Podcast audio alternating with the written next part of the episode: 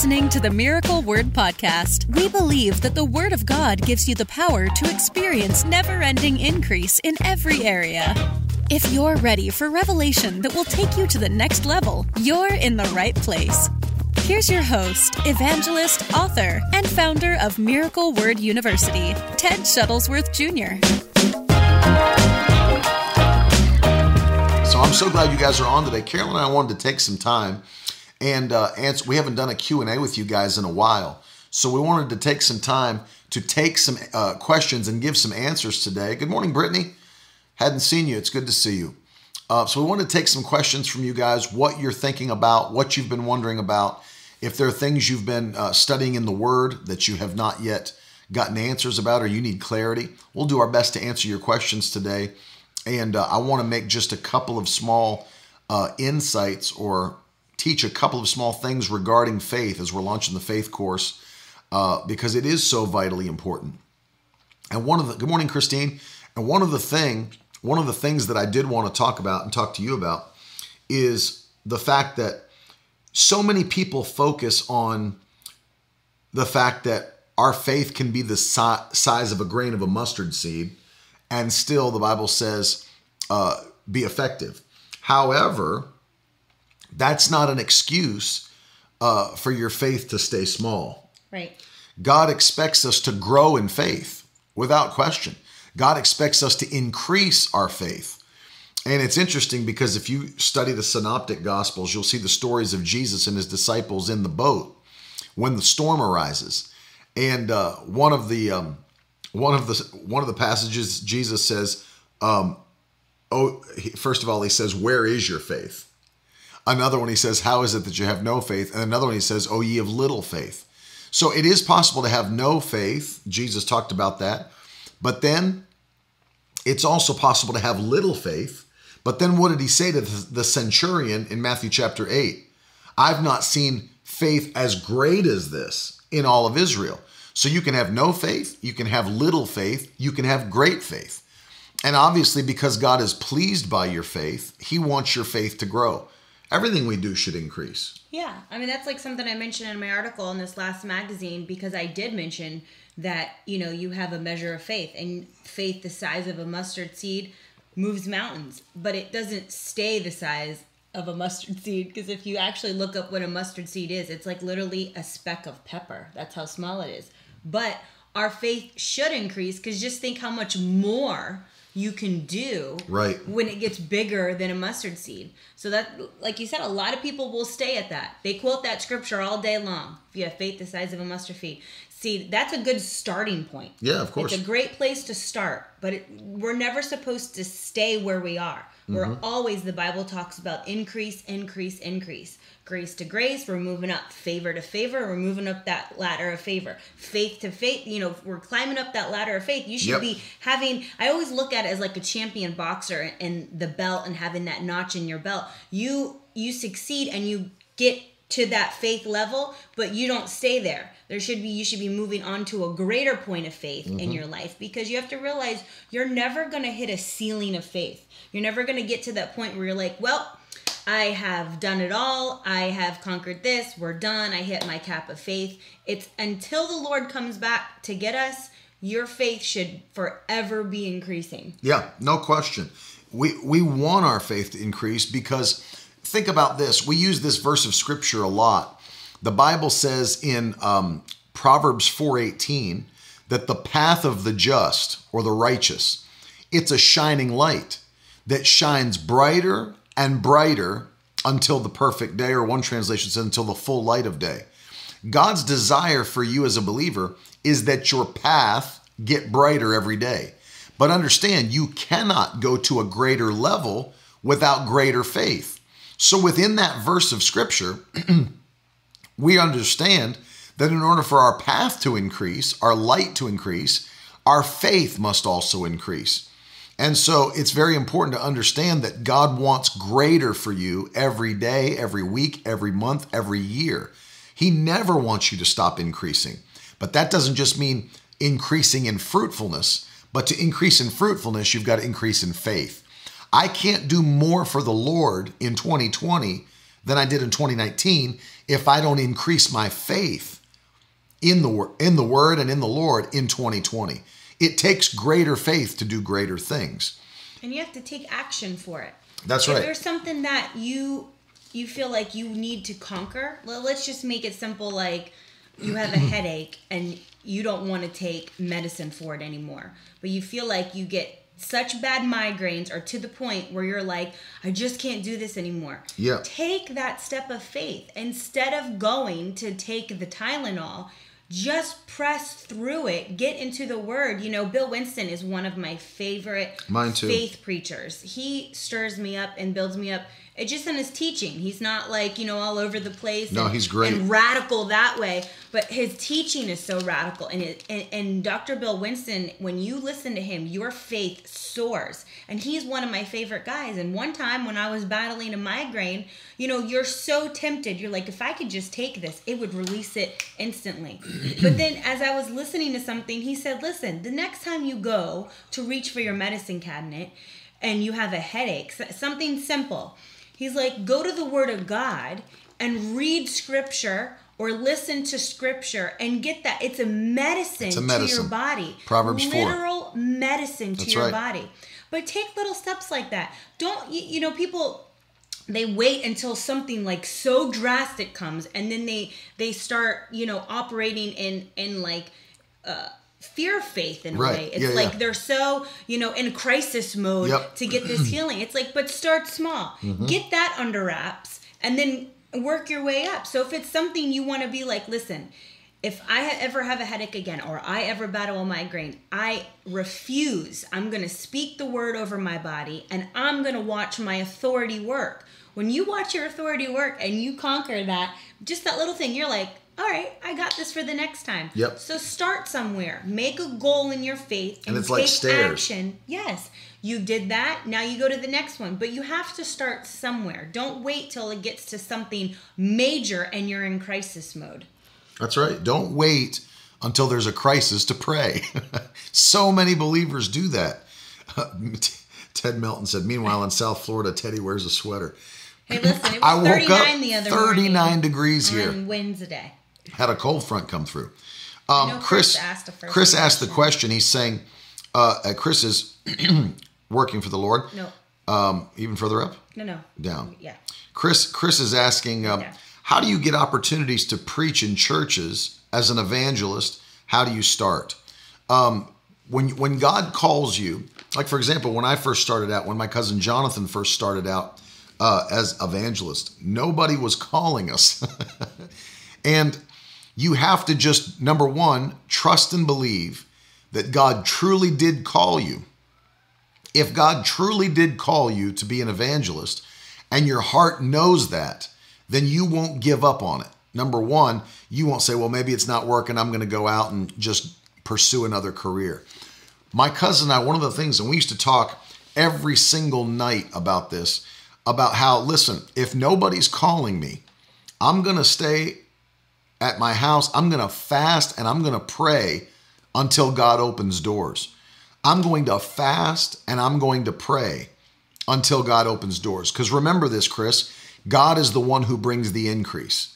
God is the one who opens the doors. The Bible says that Jesus holds the key of David, that when he opens a door, no one can close it. And when he shuts a door, no one can open it. So understand, God's the one who gives open doors. No man can promote you. And so people say, because I've heard people say this, they've said it to me even behind closed doors. Well, it must be nice to be a third generation minister. It must be nice to have a father and a grandfather that preached and you know, opened all the doors for you. But let me just give you some insight. That can open a door for you one time. And if you go in there and you're not called and you don't have, you know, if you're not operating in the anointing, you're not studied, you're not ready to go, you're not seeing the power of God flow, that may have opened a door for you once, but it'll be the last time. You have an opportunity, and I'm thankful that I did have opportunities because of the benefit of being a third generation minister. But let me tell you, those dry up immediately if you don't come in with the anointing of God, the power of God, and actually are able to function as a minister of the gospel. And so we said, we're going to pray and fast. And nobody was calling us. I think my first year in ministry, how much our total income was like $6,000, something like that. Remember? Yeah. It's like $6,000 or $7,000 for the year. For the year. And you know, that's an opportunity for people to quit and say, well, you know what? Must be not my thing. I couldn't quit. It's my calling. It's who I am.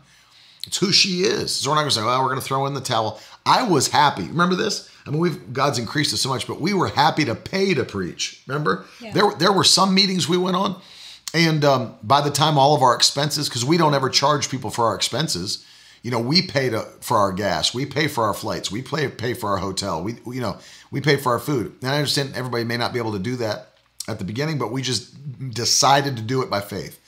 And there were times when we came away from all that, what we paid to get there and do all the stuff versus the offerings we received, we actually ended up paying more to preach than the offerings that came in. We were paying to preach. And I was happy to do it. I was excited to do it because I knew it was my call. I knew it was my purpose. So faithfulness is a key. Fasting and prayer for God to open doors is a key. And then being prepared and ready to do what God wants you to do. And every door, I don't care. Listen, Chris, I don't care if it's you going into a middle school Bible club. And that's what your open door is. You go in and you treat it like it's the biggest revival or crusade that you could ever have, you know, been a part of. And you say, well, you know, I'm just going to kind of phone it in because it's a middle school Bible club with 13 kids in it. No, you go in there as if it is the greatest opportunity. You treat it like it is. You be a good steward of what doors God has opened to you, because the Bible teaches a principle. If you're faithful over the little, he will make you ruler over much. Yeah. If you're faithful over the little, he'll make you ruler over much. So number one, pray and fast that God will open doors. Number two, be prayed up, studied up, ready to bring the anointing wherever you go. And then treat every open door like it's the best opportunity that you have ever had. And treat it with, steward what God gives you. And understand it's an honor to serve the Lord. It's an honor to minister on behalf of the Lord. And I'm telling you, when you treat it like that, God sees. I taught this yesterday that in Malachi 3:16, God keeps a book of remembrance in heaven. He's writing your name down, Chris. And he's saying, Chris is faithful with every opportunity I give him. I'm going to give him more opportunities. I'm going to open more doors for his life. Yeah. And I believe God will do that. There's our friend, Pastor Randy Hooper. Love you. Good to see you on today. God bless you too. And so it's very, very important that you do that. And Brittany, we'll stand with you and believe God for healing for your children as well. Buddy, we're going to do another Storytime broadcast as soon as we possibly can, where I just go on my podcast and tell stories from the road and funny things that have happened. People love that. Broadcast. I was like, what broadcast? It might actually be one of the most listened to broadcasts that we've ever, or podcasts that we've ever released. I have to go back and check. You helped me, Carolyn, to get through, and the Lord supernaturally healed me when I was so tempted to go to the doctor. Praise God. That's a great testimony. Yeah. Going to college campuses with speakers. Well, Chris, make sure you get the permissions first. Don't get tased and taken out. Yeah, we've known people to do that. Make sure you get the proper permissions and stuff, and it doesn't end well. Yep, we're going to pray and believe God. So it's understandable, and just put your questions in as we're going forward. But it's important to understand. That's why I wanted to show you this. In Matthew 17, we see the story. It's a parallel story of Mark 9. And I want you to read it if you will. It's Matthew 17. It's the story of when the parents bring their boy to Jesus and the disciples, who's possessed by a demon spirit.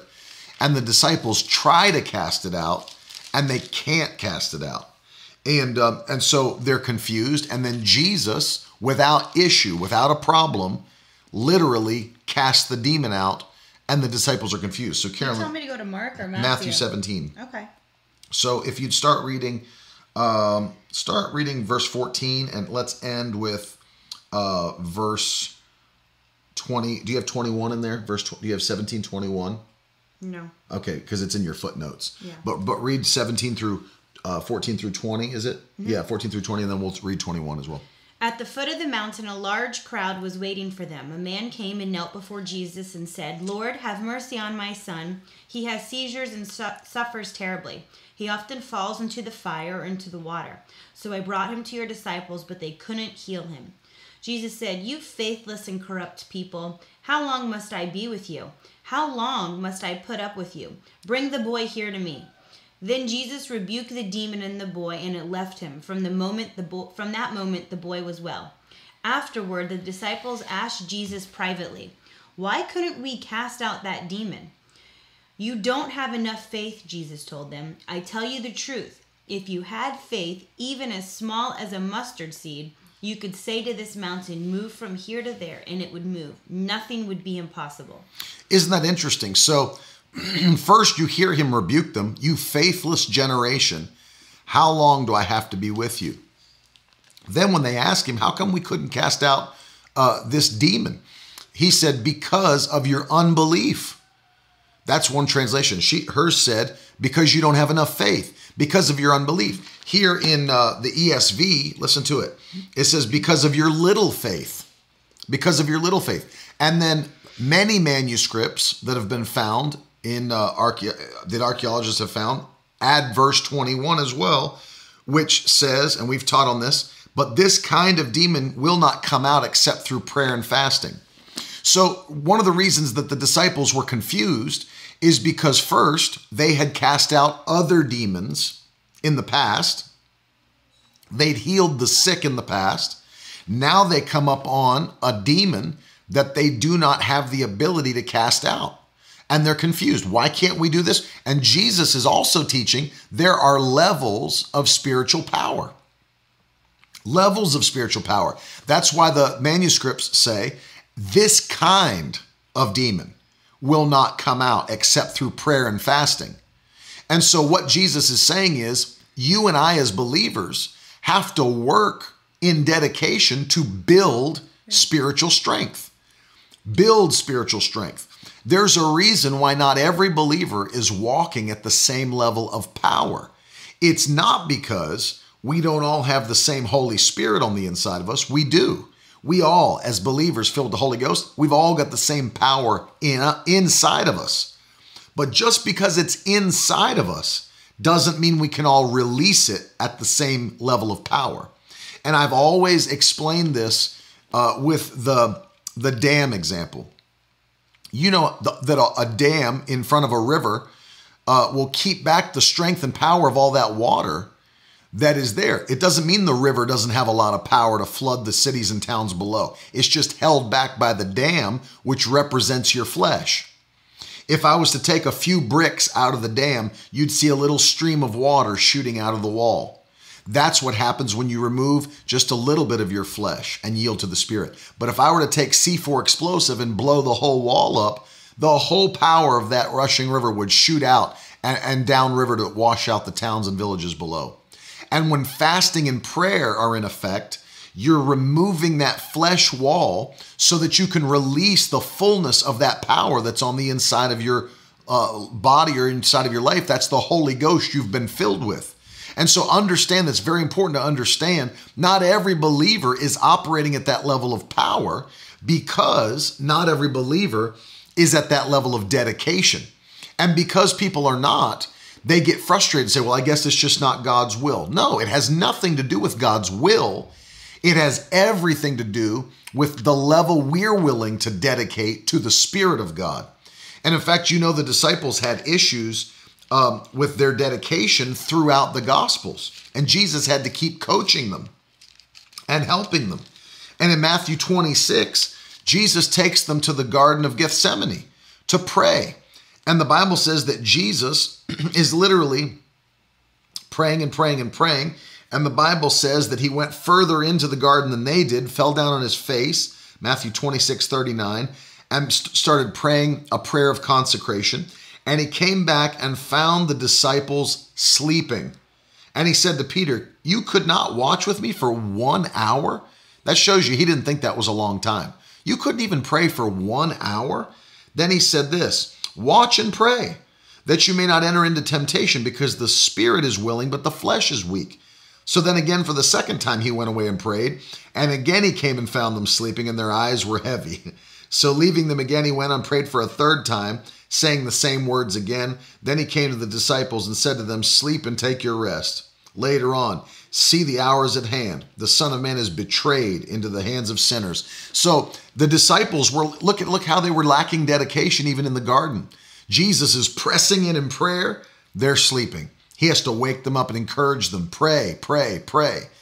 And the same thing happens throughout the Gospels. Jesus wakes up early before the dawn to go and pray. In the book of Luke, he prays all through the night.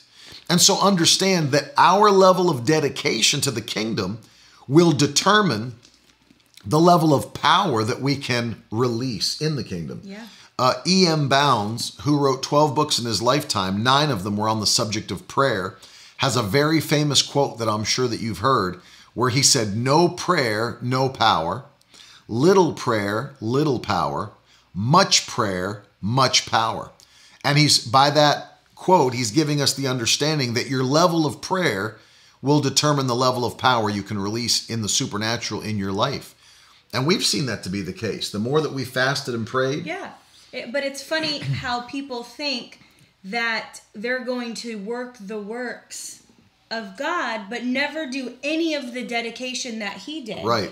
The servant is never going to be greater than the master. That's right. And the master did what? Fasted for 40 days. Absolutely. Spent time with his father. Mm-hmm. He said, I won't even say anything unless my father said That's it. Right. And he went off to pray often. And he...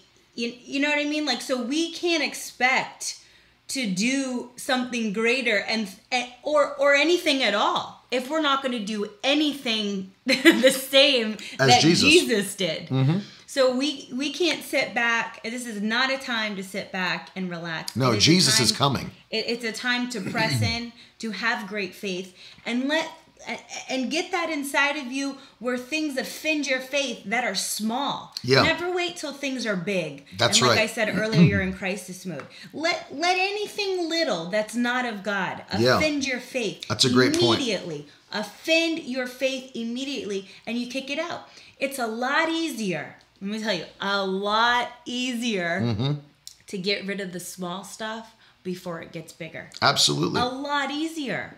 A lot easier. You've shared with how you did that even with a fever that offended your faith with the kids. You're not going to wait until some big thing tries to hit them.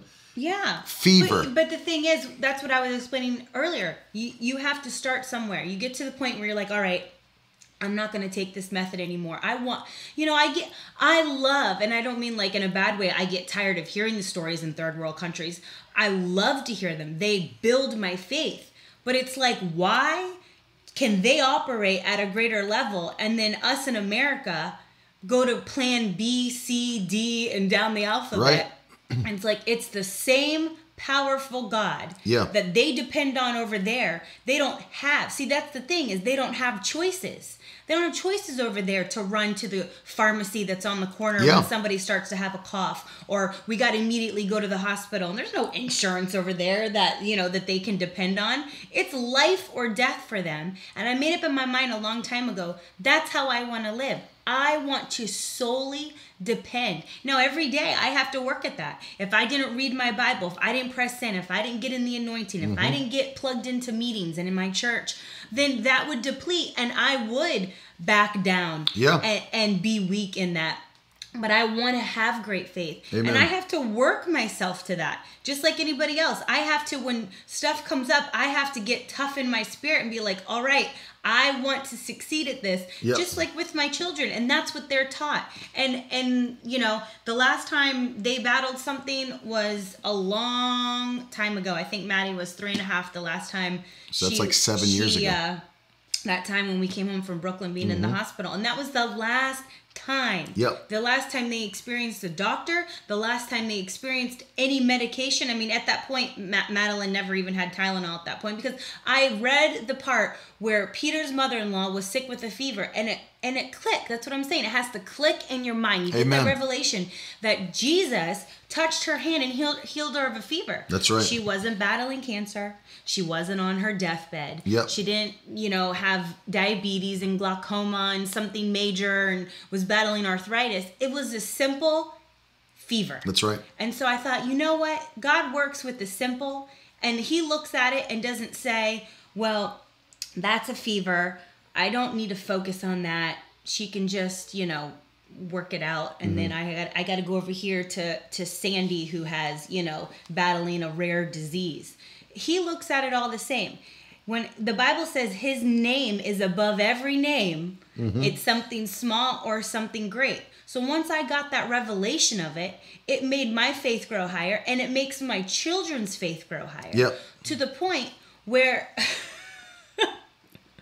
I just laugh because sometimes you would think, you know, my kids, even to put a Band-Aid on, even to put a Band-Aid on them at times is so dramatic.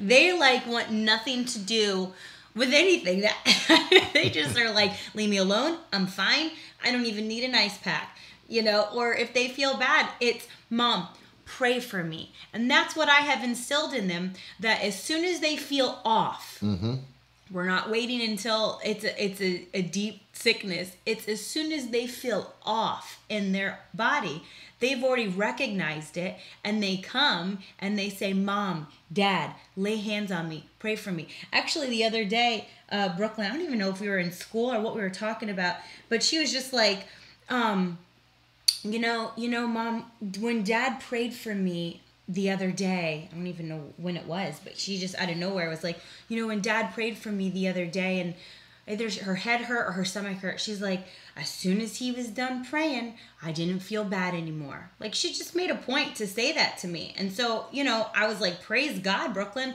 And I said, that's exactly how prayer is supposed to work. But don't get discouraged, and don't feel bad, and never, ever show weakness to your children. Right. If immediately it didn't happen, tell them to thank Jesus for a healing. That's what he died for them for. That's right. And they are going to be healed. Don't ever be like, oh my gosh, what, you know, like you're worried. You know, people feel like they have to be worried for Jesus. You know what I mean? Like they have to feel bad or explain why he didn't do it right then and there. Yeah. And explain, you know, like you have to cover for him. Right. You don't have to cover for Jesus. Right. Just declare the word and know that he's going to do it. Absolutely. You don't have to cover for him. He's already. Well, the Bible doesn't say that we believe we receive when we receive. It says that we believe we receive when we pray. If you study Mark chapter 11, verses 22 through 24, it says, whatsoever things you desire, when you pray, believe that you receive them. When you pray, believe that you receive them, and you shall have them. We don't believe we receive when we receive. We believe we receive when we pray. When we pray, we say it's done. When we pray. Why? That's God's system. He said, whatsoever things you desire when you pray, believe you receive them and you shall have them. I'm not waiting until I see it in the natural. That's doubting Thomas. I can't believe Jesus is raised from the dead till I stick my fingers into the nail scars in his hands. No, that's not faith. That's why Jesus said to him, blessed are those who have never seen and yet believe. Anybody, a sinner, can believe when they see it. In the natural, it takes a person of faith to believe when they don't see it yet.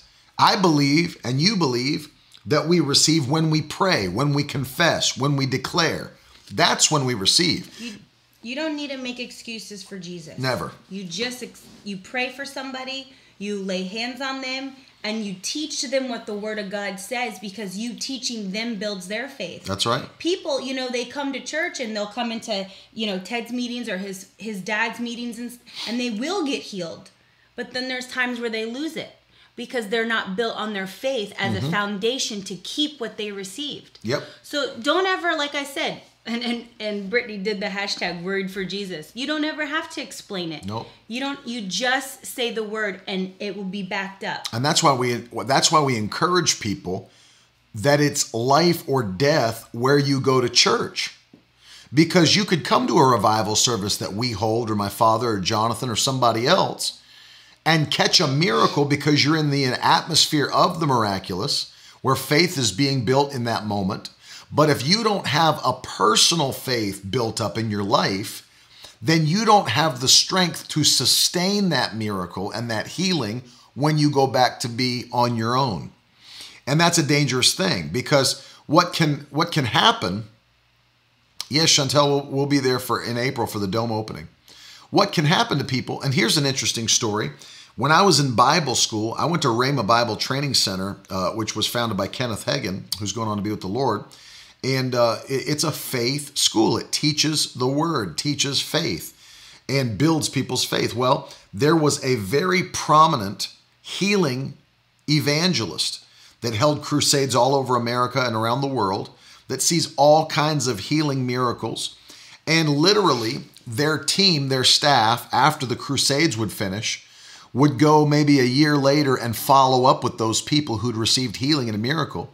And they were surprised to find that the majority of those people lost their healing and lost their miracle because of what I'm teaching right now. And they called Rhema's offices and said, you know, we would love to partner with Rhema, because these people that are coming to our crusades and getting healed, we need to plant them in churches where they live that teach the word on healing and that practice divine healing.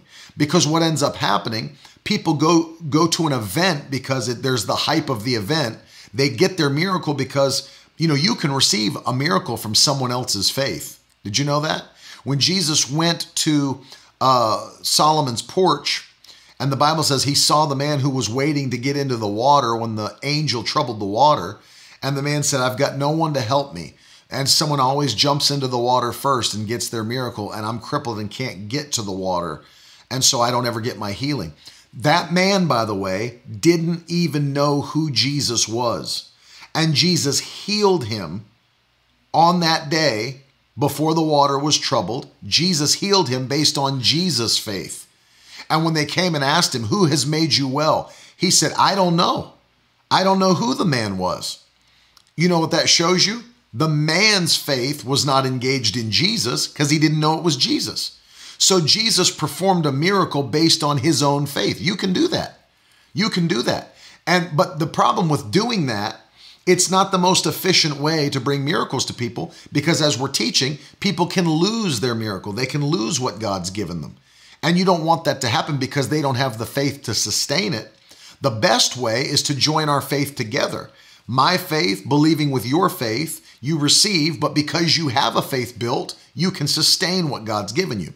So this evangelist said, we would really like to partner with Rhema so that we could plug these people in to Rhema churches that are teaching the word on divine healing.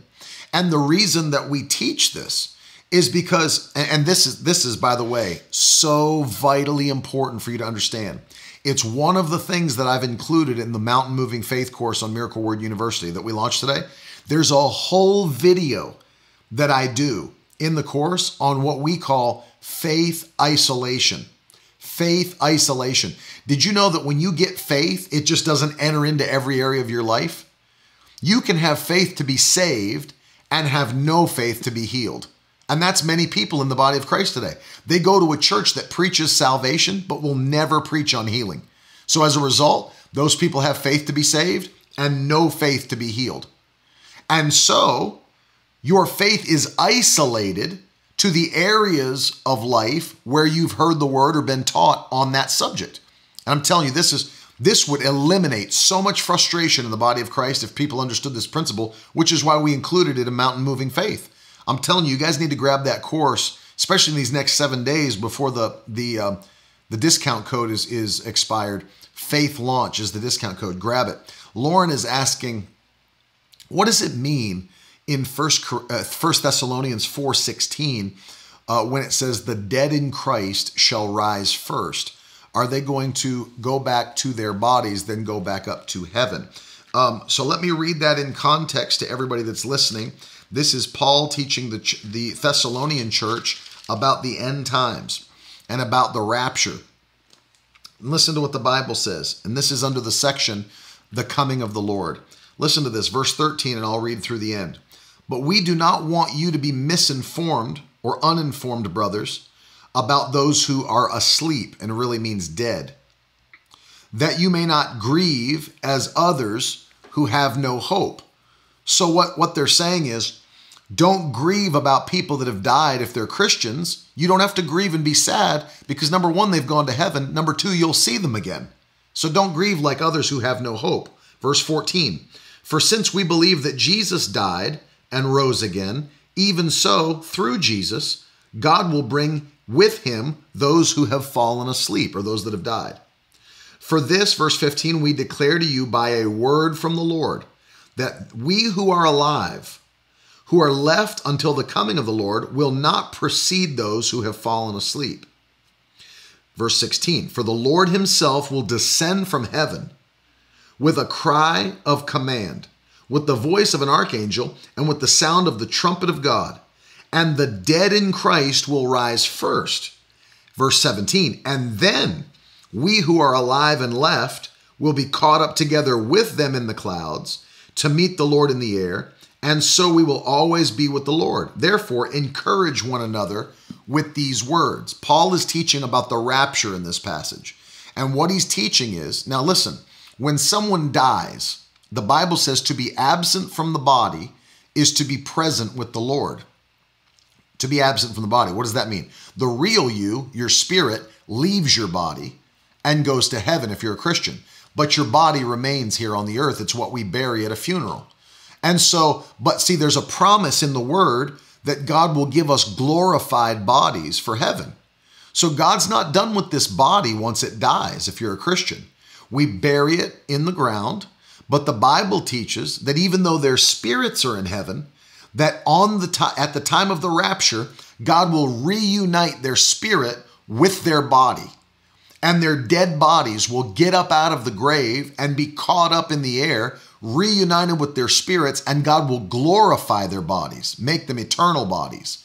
And though the Bible says those of us that are still alive and that remain on the earth, our bodies will be instantly glorified and will be caught up to meet Jesus in the air.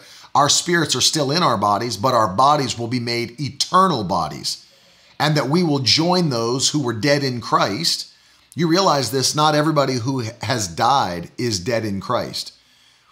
Obviously, sinners that die are not dead in Christ. They're just dead. Also, I'll give you another interesting fact here. Those that believed in Jehovah in the Old Testament are not dead in Christ. They're dead, but they're not in Christ. They were never in Christ because Christ was not alive on the earth in the Old Testament for them to believe in Christ. And so their bodies will not be resurrected until later, after the second coming of Jesus, after the tribulation. So those that were saints in the Old Testament, they will not, their bodies will not rise. So there's a benefit, by the way. There's a benefit of being in Christ. We get to rise first. And so that's what that means. That's what that passage is talking about. Charlene said, what about if their bodies are cremated and ashes spread everywhere? Listen, if I believe God can raise the dead, if I believe he can open blind eyes, I believe that he can bring the particles of their ashes back together. He already has to bring the particles of their whole body back, because people, remember, they decompose. Because people in caskets only stay whole for so long. When you open up caskets after so many years, I mean, you're going to have bones. That's right. In there. So he has to do that anyway. So people decompose. So God has to literally recreate their bodies to reunite them with their spirit. The same will be true with those that are cremated. By the way, no one should ever be cremated. That's a pagan practice. It's not a Christian practice. Burial is a Christian practice, not cremation. We don't destroy the temple of the Holy Spirit, even though it's not the temple of the Holy Spirit anymore. It's God's image and his likeness. So we don't destroy it. Burial, and people do it because of financial difficulty, or they don't have the money for a funeral. But Understand, this is a body that God created. It's not meant to be destroyed. It's meant to be cared for, and it's meant to be buried. That was the pattern in Scripture. They buried people in tombs. They didn't burn their bodies. That's pagan in practice. But yes, Jesus will literally, I know it is cheaper. No, but Billion's now referring to Easter. Easter is a pagan practice. Ishtar, the pagan day of Ishtar, where the word Easter comes from. However, we celebrate Resurrection Sunday, Billion, not Ishtar, the pagan practice. We celebrate the time Jesus was resurrected. But anyway, yes, it is something that will definitely take place quickly. It's instantaneous, and I'm looking forward to that day. And then those that were saints in the Old Testament will be resurrected later, after the second coming of Jesus Christ, which I'm extremely excited for the rapture, and I know it's coming very quickly. Any other questions today? Those are great questions. I love questions on the end times. Love you, Andrew. Yeah, love you guys a lot. There's Sister Sherry. Love you. Appreciate it. Yeah, it is mind-blowing. Those things are mind-blowing to think about, especially end-time Bible prophecy. End-times Bible prophecy is one of the most interesting subjects that there is in the Bible. And I understand that you can't be dogmatic about a lot of it, because some of it is not perfectly clear, but will be made clear. One thing we can be sure of is that for the prophecies that remain to be fulfilled, every other prophecy in the Bible that's been fulfilled has been fulfilled literally, not figuratively, literally. And why would God break his pattern now? All the prophecies that remain will be fulfilled literally, we believe, because all the other prophecies have been. You know, there was a literal Messiah who was literally born in the city of Bethlehem in a literal manger. I mean, like, it's not figurative. None of them have been figurative. They've all been literal. And I'll give you an interesting thing. I'll give you an interesting thought. All of the different feast days, there's seven major Jewish feasts. And all of those feast days have been fulfilled in prophecy on the exact feast day. Literally. I mean, like, literally the Feast of Atonement. Jesus was literally crucified on the Day of Atonement. That's how crazy. I mean, by prophecy, he was the lamb that was slaughtered on the Day of Atonement. I mean, you go through they've all been fulfilled, and there are still three to be fulfilled of the seven. And they will be fulfilled by the rapture, the second coming of Christ, and the Feast of Tabernacles, or the millennial reign of Christ. It's supernatural. And God's going to do that. We don't know the day or the hour, but it's going to be on those feast days, just like the early four were. Ty is asking, so the dead who rose when Jesus rose from the grave is considered as what? Same as Lazarus rising from the grave, or anybody else in the Bible that's been raised from the dead. The widow of Nain, her son during the funeral, that was raised from the dead. They were raised from the dead, but they still had to die again. They weren't made eternal bodies at that point and ascend into heaven with Jesus. They were just raised from the dead because of the power of his death. Literally, when I've preached on this, when Jesus shouted on the cross, he shouted and gave up the ghost. That shout of the breath of life was so strong that the Bible says that the earth shook with an earthquake, and graves or tombs opened up, and people got out. Why? Because the death of Jesus was so strong and powerful, with the breath of life being released from his mouth, that dead people couldn't even stay dead around the cross in their tombs. They got out. But the Bible says they had to wait in the graveyards until Jesus was resurrected. And when he came out, they all came out. But literally, they all had to die again. And obviously their bodies were buried. It was a sign of the power of Christ when they were resurrected. I say yes to Dory. I'm looking for Dory's. You see the rapture in this lifetime. Absolutely, because there's nothing left to fulfill. Well, let me say it this way. There has never been any prophecy that had to be fulfilled fully. Before, because the rapture has always been, no one has ever really been waiting on anything. The rapture of the church is a signless coming. Prophecies that have to be fulfilled is for the second coming of Christ after the tribulation. The rapture of the church has always been a signless coming. So there are no signs that precede the rapture, none. No signs. The Bible says he'll come like a thief in the night. There'll not be signs telling when he's coming. It's signless. The second coming of Christ has many signs that precede it. And those are found in Matthew 24 and 25.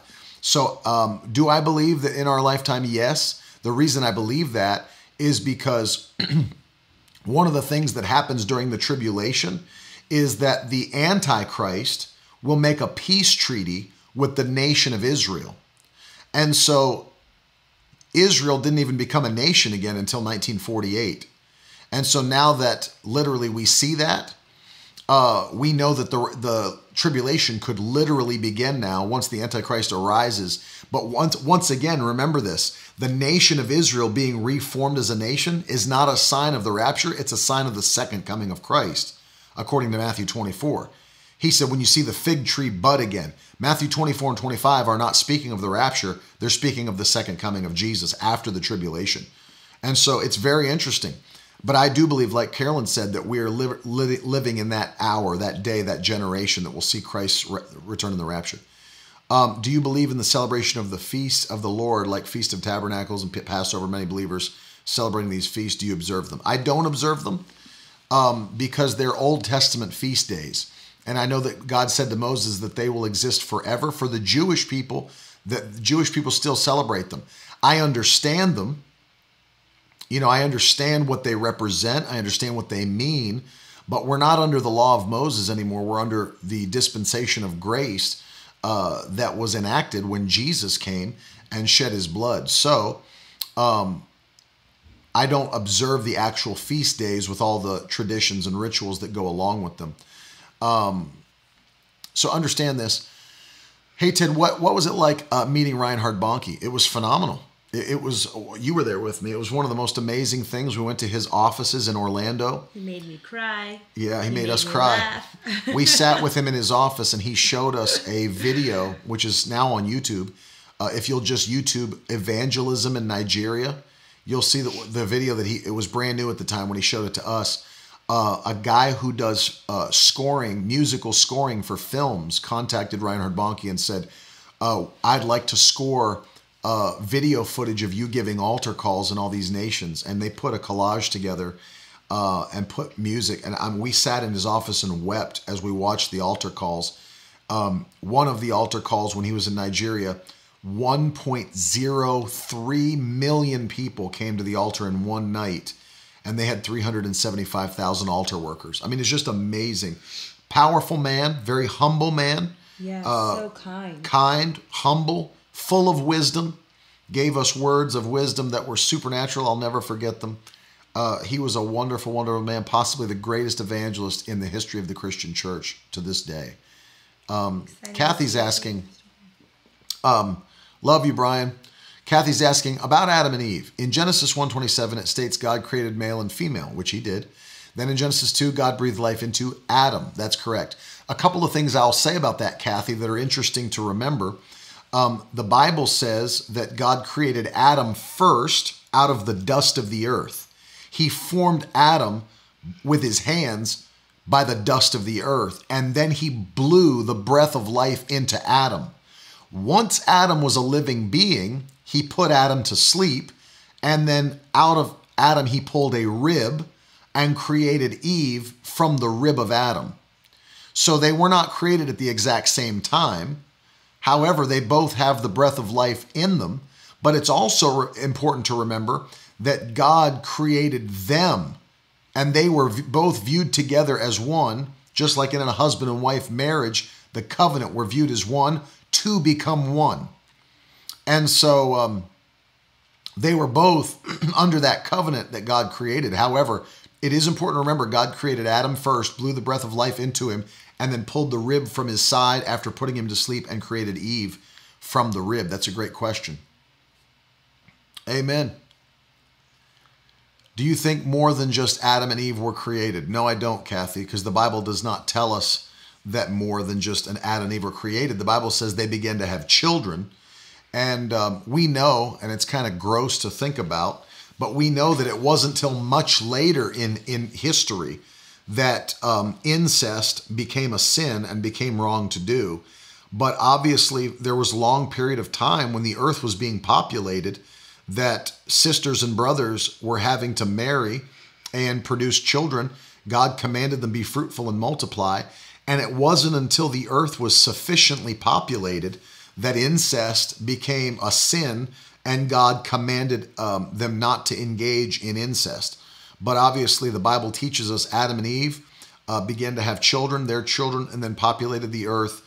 And then obviously many humans were created as well through that. So I believe Adam and Eve were created.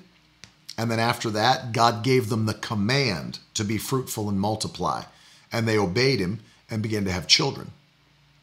Will persons be able to make it into heaven after the rapture? The answer to that question is yes. People will be able to make it into heaven after the rapture. However, let me also make the distinction here that people who had the opportunity to be saved before the rapture will not have the opportunity to be saved after the rapture. That's very important to understand, is that people who had the opportunity to be saved before the rapture took place will not have the opportunity to be saved after the rapture. And here's the scripture that backs that. 2 Thessalonians chapter 2. The Bible says in verse 7, "For the mystery of lawlessness is already at work. Only he who now restrains it will do so until he's out of the way." That's the church filled with the Holy Ghost. Verse 8, "And then the lawless one will be revealed," the Antichrist, "whom the Lord Jesus will kill with the breath of his mouth and bring to nothing by the appearance of his coming." Verse 9, "The coming of the lawless one is by the activity of Satan with all power and false signs and wonders, and with all wicked deception for those who are perishing because they refused," watch this, "because those people refused to love the truth and be saved." Verse 11 is the key. "Therefore, God sends them a strong delusion so that they may believe what is false, in order that all may be condemned who did not believe the truth but had pleasure in unrighteousness." And so I want you to understand this. Paul is teaching that when people reject Christ and are left behind when the rapture takes place, God will actually send a delusion to their mind so that they will not believe the truth and believe the lies of the Antichrist, so that his judgment may be fulfilled in those people. And so there you have it. The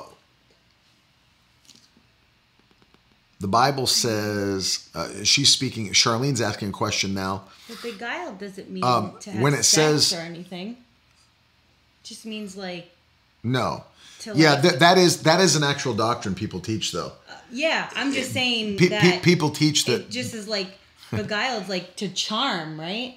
Or literally to believe the lie, you know, to create a lie that someone believes. Charming, like he was, you know, he... When it says Satan beguiled Eve, do you think Satan created a seed, a sin with Eve?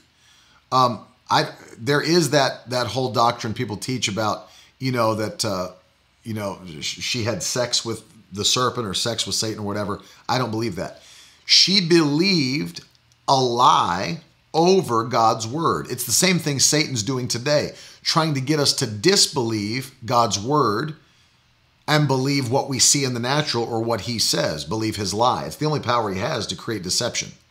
And so the same thing happened there. This is what he said. Did God really say, and then he twisted God's words. Did God really say you can't eat from any of the trees in the garden? Well, God didn't say that. God said you can't eat from these trees. That's it. The rest is for you and Adam. And then he sits there and lies and gets her to believe his lie over God's word. And then she takes actions based on the lie she believes versus what God said. It's the same thing that's happening today. People believe the lies of this world over the word of God, and then they take actions based on the lies they believe versus what God's word says. And so the Bible does say that he lied to her. He beguiled her. She believed it. But that's why... We're not in sin, you know, the world's not in sin today because of Eve. It's in sin because of Adam, because the Bible teaches Adam knowingly rebelled against the truth. That once she presented the fruit of that tree to Adam, he knowingly took it knowing it was wrong, and ate it and rebelled against the commands of God. And by that sin, gave up his dominion and authority and was cast out of the Garden of Eden. These are great questions. I love you guys. Maybe we'll come back again next week and do more question and answers. Yeah, I love doing these with you guys. Once again, don't let me forget to remind you, Mountain Moving Faith is now live in Miracle Word University, as well as the entire bundle of all the courses at 28% off, only $199. That's like getting a course for free. You can actually do it over a 4-month period, $50 a month for 4 months, and grab the bundle. Or you can get the faith course today for a limited time, $59. That's 15% off the course. Use the discount code FAITHLAUNCH in checkout to get your 15% off of this course. It's only available for 7 days, and there's only 100 of these discount codes available. So sign up while you can. Don't forget, Sunday we start Kickstart in Albemarle, North Carolina at Boomerang Church. All of the information is at miracleword.com. We want to encourage you guys to take a minute and sow a seed into this ministry and step out and partner with us as we're moving forward in the greatest year we've ever seen to do more than we've ever done for the kingdom of God in 1 year. And you guys know how you can sow. All the information is on the screen. Plus, there's a brand new way to give starting today. Miracle Word, you can give by Venmo. We've had requests for that because people use Venmo quite a bit. It was really the first, I think, cash sharing app before PayPal, before Cash App, before any of that. Venmo existed. And so we're now on Venmo. If you use that app, same username as Cash App, MWGive. If you're searching to give on Venmo, it's MWGive, just like on Cash App. Yep. Thank you, Letty. It's now an option that people can use to give. If you're watching on Periscope or Facebook, you can use #donate in the comments section. If you like to use an app, the PayPal information's on the screen. Cash App and Venmo are MWGive. And then, of course, you can go to miracleword.com and sow a seed right there, or partner with us on miracleword.com. And we say a big, big thank you to everybody that's standing with us in partnership. For everybody that sows $100 or more this month, we're going to be sending you this awesome book, God's Chosen Fast. I consider it to be the best book on fasting that ever was written. It's phenomenal. And if you'd like to claim this, you've already given your 100 or you're going to, miracleword.com/offer is where you can claim this book. And then for everybody that sows $1,000 or more, we're going to be also sending you a genuine leather New Living Translation Bible that I'm going to make out to you and your family for sowing. And so we say a big thank you. Don's asking, are you only doing revival meetings in South Florida this year so far? No, we've already been to Atlanta, Georgia. We've already been to the Bronx in New York City. I've already been to Raleigh, North Carolina. We leave tomorrow for Charlotte, North Carolina. So we've been all over the place. No, Don, we're not coming. miracleword.com/schedule. Yeah, you can actually go to our miracleword.com and check out where we're going to be, Don. All the confirmed meetings are on the website. However, if you're in the Tampa, Florida area, let me encourage you strongly. Coming up February the 18th through the 21st and then the 23rd, we're going to be having camp meeting right here in Margate, Florida at Abundant Life Church. My father will be here. And Bishop Rick Thomas will be ministering. I'll be ministering. It's going to be awesome. And so you're only about a 3.5 hour drive? 4 hours from Tampa. 4 hours from Tampa. Listen. 3 from Orlando. Do it. Literally do it. 1 from Palm Beach. Britt, 1 from Miami. Britt, that's a good question. She's asking, can I create a recurring gift in any of the online apps like a PayPal, Cash App, or Venmo? I've never really seen that on Cash App. I'm going to find that out for you. Yeah, Danielle, it's been very busy this year already. Very busy. And so, Britt, I'm going to check on that for you and find out if that's how that's possible or if that's possible, and I'll let you know. We'll let you know for sure. Dory, when am I coming to Kansas City? All of the confirmed, I don't have anything on the books for Kansas City at this time, but find out when we're going to be the closest to you. Go to miracleword.com, click on the schedule page, and find out when we're going to be the closest to you. And come join us. It's going to be a great year. We have new stuff We're gonna be in different countries this year. It's gonna be great. Stuff gets added all the time to the schedule, so what you see now will change. Right, we've got new things being added all the time. So we love you guys so much. Thank you for hanging with us. I'm so excited about this new Miracle Word University course, man. I hope you guys jump in quickly. It's gonna be so awesome, man. I'm so pumped up. Have a powerful weekend. We love you. We really hope to see you in North Carolina. If you're anywhere close, Virginia, South Carolina, whether you're in Georgia, Kentucky, West Virginia, get there. It's not far from you, and it's going to be a phenomenal week. Yep. We love you guys. Monday morning from North Carolina. Yep, we'll be live 10:30 a.m. Monday morning from North Carolina, right here on all the platforms. And we love you guys. Have a blessed weekend, and we'll talk to you very soon.